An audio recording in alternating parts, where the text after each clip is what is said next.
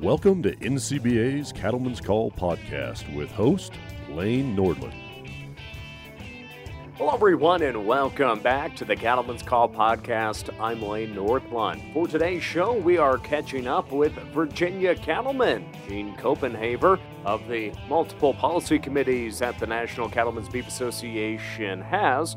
Gene is the chairman of the International Trade Committee. Today, Gene and I will be discussing product of the USA labels and how the current labeling system is misleading consumers and does not benefit cattlemen and women here in the United States. That conversation and more coming up here on the Cattlemen's Call podcast right after these words from our sponsor. The Beefmaster excels in all maternal traits.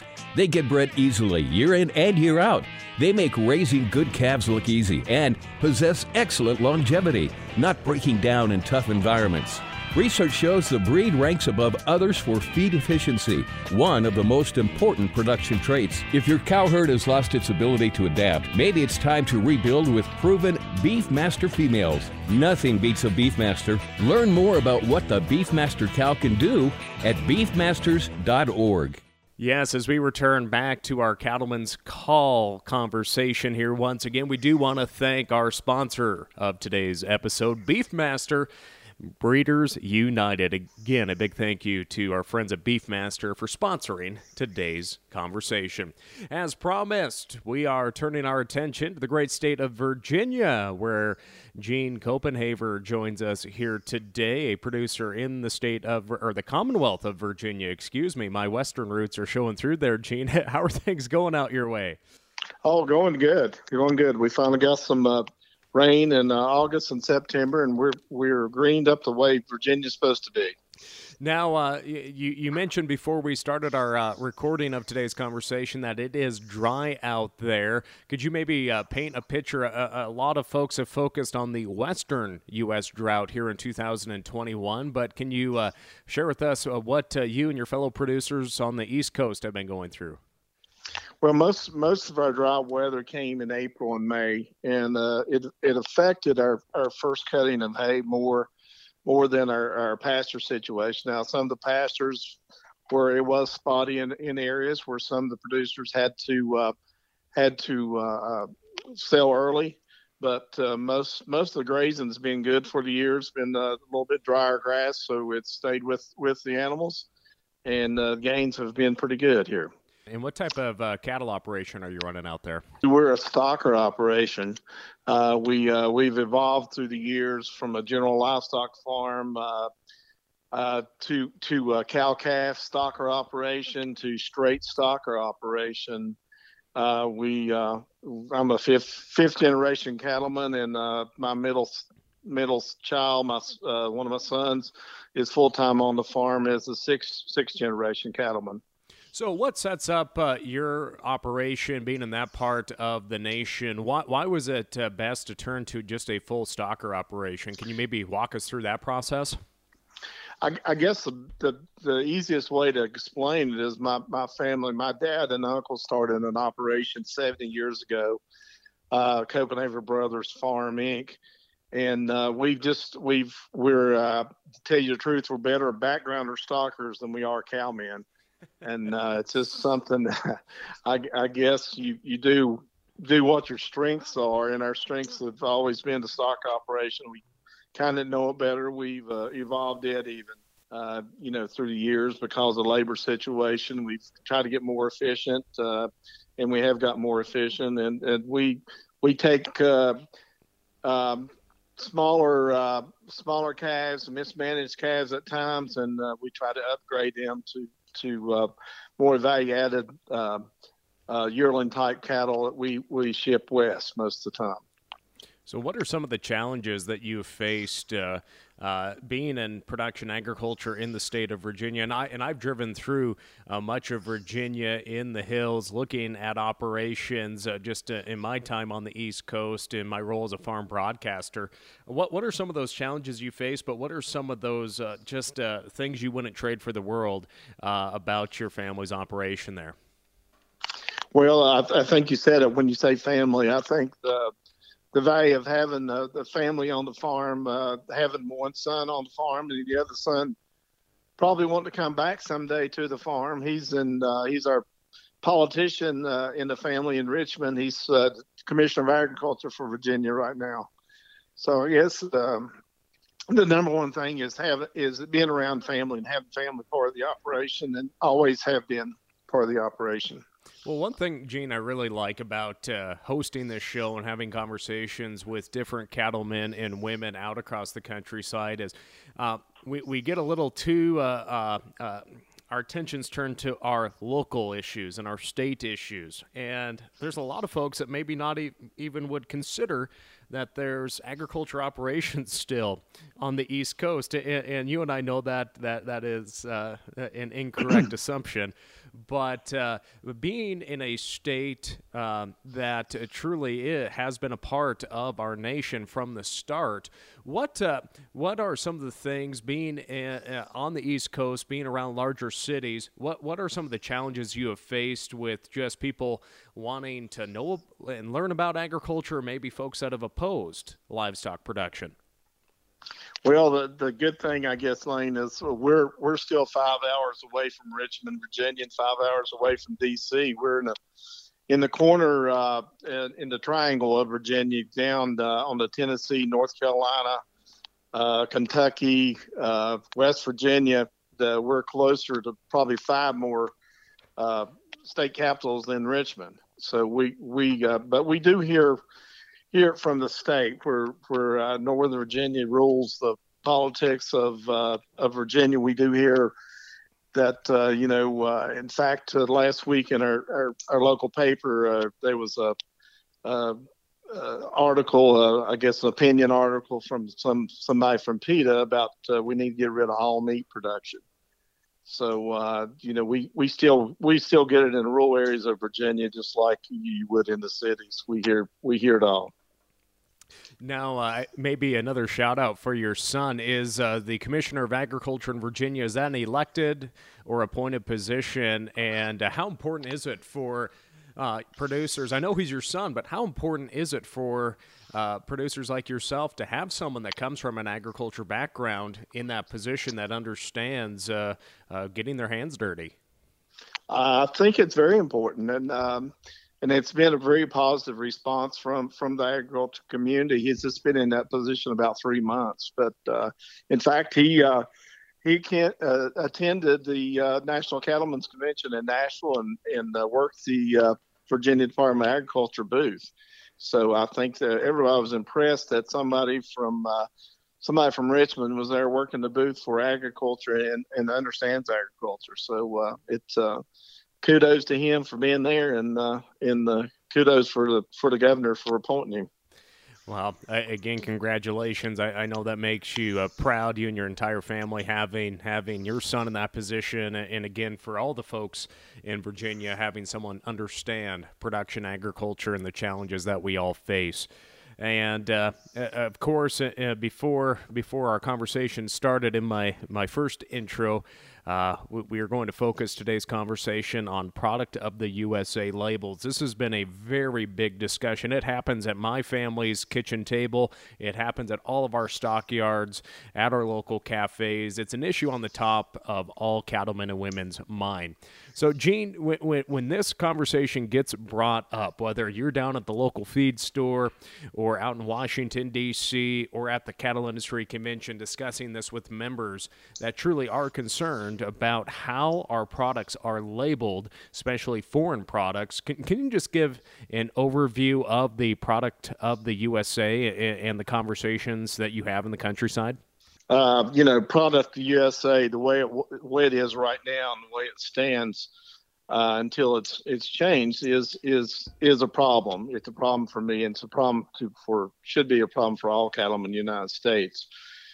And the fact that uh, you can bring uh, imported meat in from another country and processed in one of our USDA uh, regulated uh, uh, processors, and then and put that product US label product of USA label on there. Uh, that's a problem, and it needs it needs to be changed, and uh, that's and that's what we started to do in the summer of 19. Uh, Oregon Cattlemen's Association brought that to our attention. Uh, not, not to give credit, there's some others that had brought it to the attention of, of the industry before that, but um, it uh, it started started our working group uh, working on that at that time. But uh, when talking to uh, the general cattlemen out in the country, uh, you know, they, they, they see the problem, they understand the problem, and they, they know it needs to be changed. Now, there are also different views of product of the USA. And could you maybe just walk us through what exactly the NCBA policy is?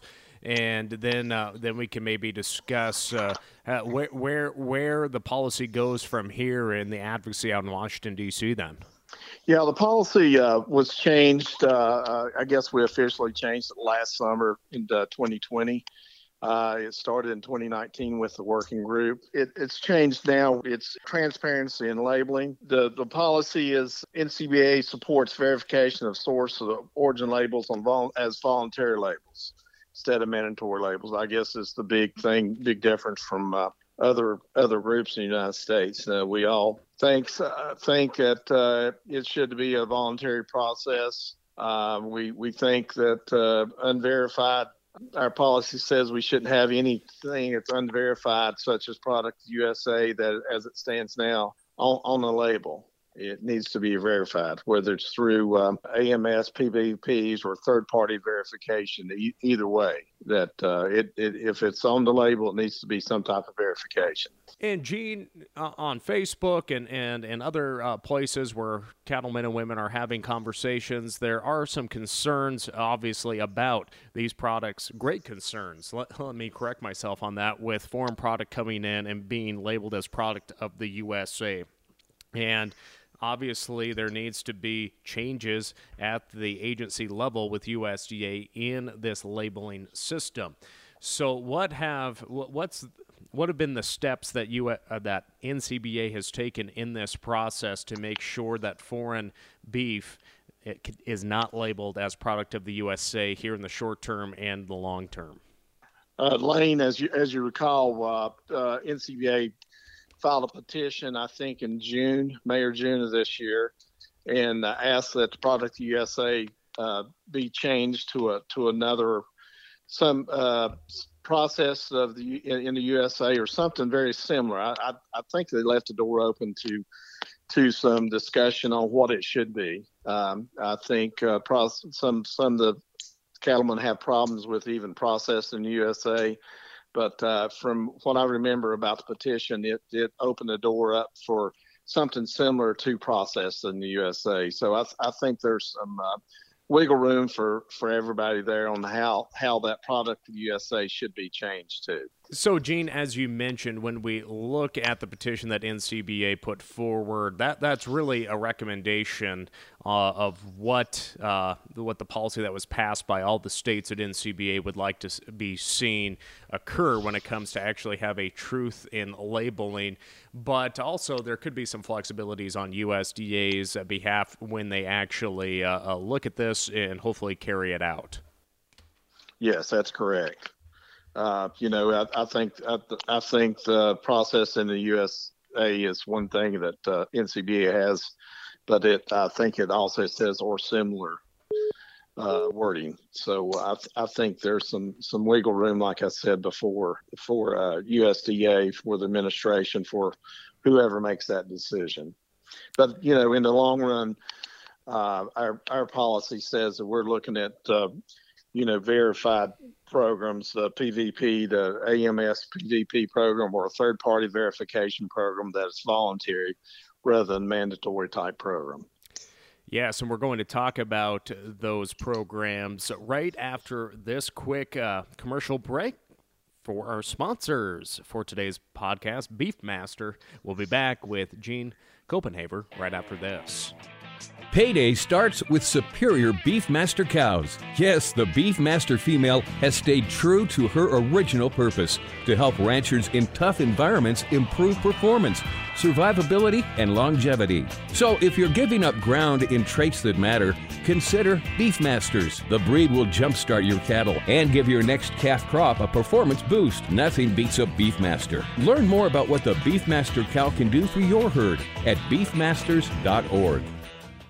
Again, a big thank you to today's episode sponsor brought to you by Beefmaster Breeders United. Again, our conversation is with Virginia cattleman Gene Copenhaver. And uh, Gene, we're discussing the product of the USA and uh, the grassroots policy that NCBA has put in place that was brought forward by all the state affiliates and put into the policy book that, uh, of course, the team in Washington, D.C. works on. And we are discussing how that policy pushes for not mandatory programs, but voluntary programs.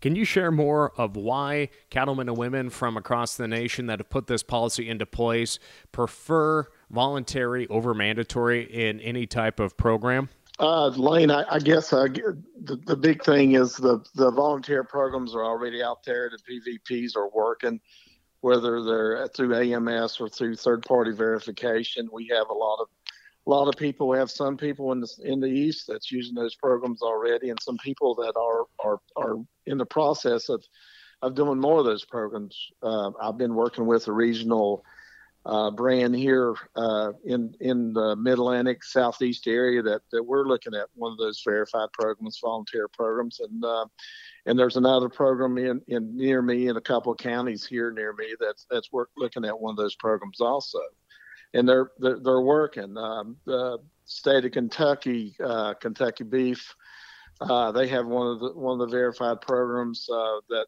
that is working. It's really helped them uh, for, with the sale of hamburger and the sale of cull cows for them in Kentucky, and they went through through that process, the verified process also. So it's it's already working. I, I think what we're doing now in place, uh, if we could get rid of this product USA because it's uh, confusing to consumers. Um, and one confusion, the biggest thing I've, I've seen with the product USA is we had an example where it had a, uh, a label, a pro- product of Uruguay on it. And uh, on the same, on the, the other corner had product USA. Now that to me was, was very confusing to me and to the consumers. That's just another reason we need to redo this product USA. And you talk about that confusion, but it's also about having consumer trust as well. I mean, I, I would not trust anything that said product of Uruguay and product of the USA. It's like seeing the, the knockoff Nikes or Rolex watches that are sold in, in China. Um, you see that, and it's just like, well, that I don't trust that. No, me me either. And I I I think the trust with that we have now with with our product. I mean, we have the best beef product in the world by far, as as far as I'm concerned. I don't I don't think many people would uh, argue that point with us. And we have a sustainable pro- product. We've had, you know, we've sustained, we've increased that product the last 20 years. We've gone from 55 to 60 percent choice and choice and prime to over 80 percent choice and prime and we've done it through genetics and, and other efficiencies that it's going to sustain this industry for a long time. So, Gene, how can producers take advantage, say, of USDA's Ag Marketing Service uh, process verified program as one of those options? Uh, they could do it through a branded program where, where they do it on their own farm themselves or through uh, through a regional program, which I've been working with an individual on on the regional program that uh, will come back to uh, regional groceries and regional uh, uh, food service. Um, in fact, I visited a, a, a, a, guy over in North Carolina here recently that that has a branded product, and most of his product goes to food service. And he's had to double his capacity. You know, COVID has changed a lot of things we do. Um, in, as far as the, the supply chain breakdown, really, really affected the way people look at at uh, our industry and the whole food industry. So I, I think there's a lot of ways to use the P- PVPs to uh, to uh, increase uh, your margin on the farm and uh, do a lot more value added with your own own farm or regional if, if several farmers go together.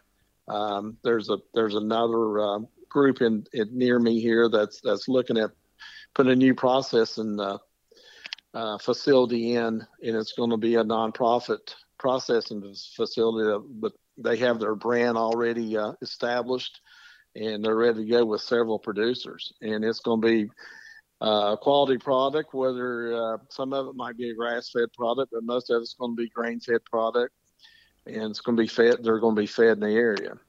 And that's, that's the, that's the, the uniqueness of PVPs. You can, you can put your own specs in there and uh, do based on your own, own product, what you have and what you have to give. And Gene, as you mentioned yourself as a producer, your family operation, you were all starting to dip your toe into the process verified programs or PVP. And uh, uh, sitting down at the family uh, kitchen table, uh, what, what's the conversation been? How, how, this will impact your operation, the work that's going to go into it? Wh- why why is now the time to get into this, or, or is this something you guys have been talking about for some time, but it's just taken a while to, to get to the, this space? Well, I guess it's something that it's it's came up in the last three or four years. Uh, you know, as far as a branded product, we we we don't have as many regional branded products in this area. Um, so uh, I've been working with with these individuals and uh, have talked to two two grocery store chains and have talked to some food service about this product, and they're they're very uh, very anxious to know more about it and uh, I, I, I talked to the guy that's that's heading that up for the individuals yesterday, and he said it's really really coming along. He's uh, talked to FSIS and to AMS, I think both, and to a third party verifier, and um, working on the branding aspects aspects of it as we speak. So uh, I think it's any any time we can value add and and sustain a price. We know we can't we can never send all our cattle through this process, but you know, the more we can, the more we're going to uh, sustain it, sustain our operation down the road. And uh, I think more and more people are going to do this, and uh, and if we do it voluntarily, uh, you know, it's it's going to give a lot of people a lot of chance to to value add their products. And Gene, all of this comes from producers out in the countryside. We, we like to refer to that in the ag industry as grassroots efforts.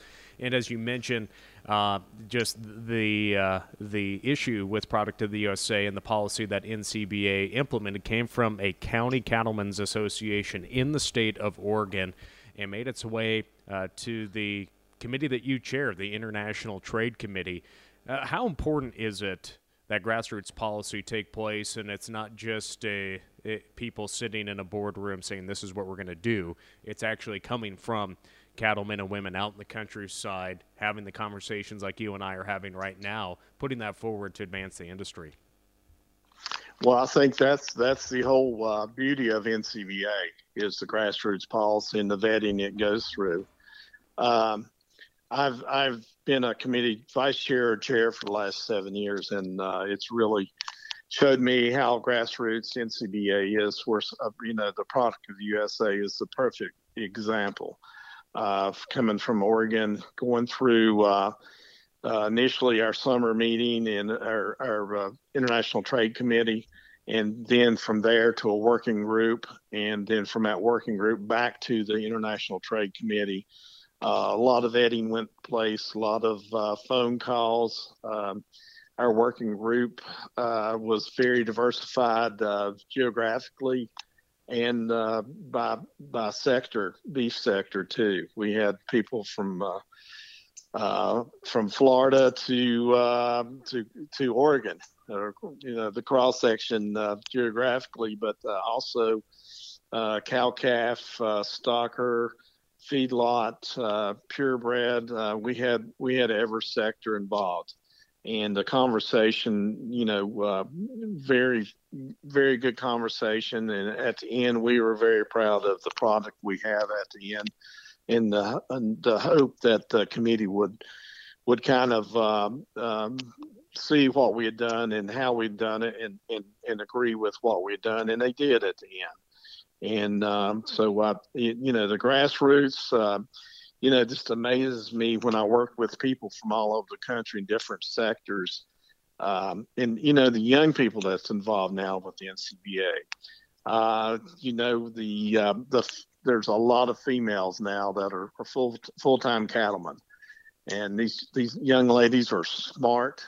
Um, the young men are smart. I just, I'm, I'm just amazed at the grassroots level of, of cattlemen that depend on cattle for, for their income in here doing, doing the business of NCBA. And uh, but the gra- grassroots, if uh, if it was if wasn't there in NCBA, I would not be participating with NCBA. My family's been involved with NCBA for a long time. Well, th- thanks for that perspective. And again, the, the, time that you take away from your family to, to serve as chair of that International Trade Committee. And this is just one of the many, many issues that your committee and every committee uh, uh, goes through. And, you know, there's a lot of, a lot of folks that sit on those committees from all across the nation. And uh, for more information on what those committees look like and how they're structured, just uh, visit ncba.org uh, for our listeners.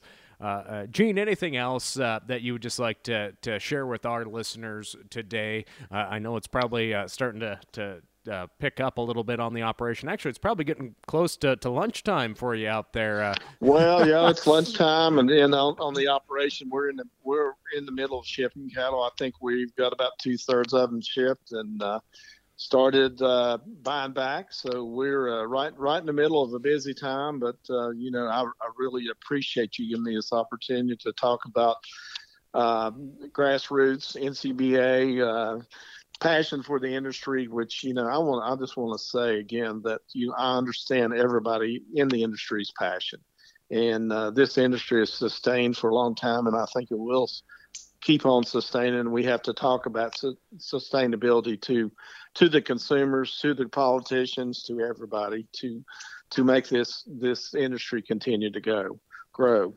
And um, and but uh, you know the passion out there on, on whether you're a member at NCBA or a member of any other national cattlemen groups, it's there, and I, I appreciate that from everybody. And I might not always agree with with with with you or uh, your association or my own association always but you know we we still need to have that conversation and I appreciate Lane you give me the opportunity to have a conversation with you today. Well, thanks, Gene. And again, we're passionate and we get frustrated because it is our livelihood. And whether we're six generations into it or, or one generation into it, uh, uh, we always have a target on us uh, by, by groups that want to see us put out of business, that don't understand our sustainability and uh, the uh, opportunities that we provide uh, our, our, our, communities, our state, and our nation. But, Gene, thank you so much for all that you do. And again, it's getting close to dinner time there for you, almost at the noon hour on the East Coast, so I don't want to hold you up too much. But, Gene Copenhaver, chair of the International Trade Commission, there. International Trade Commission. i am just going to say International Trade Committee. I, I, I, really elevated you there almost, Gene. but uh, thank you so much for, for joining us and uh, just uh, sharing more about having that truth in labeling from NCBA's perspective and on their grassroots policy.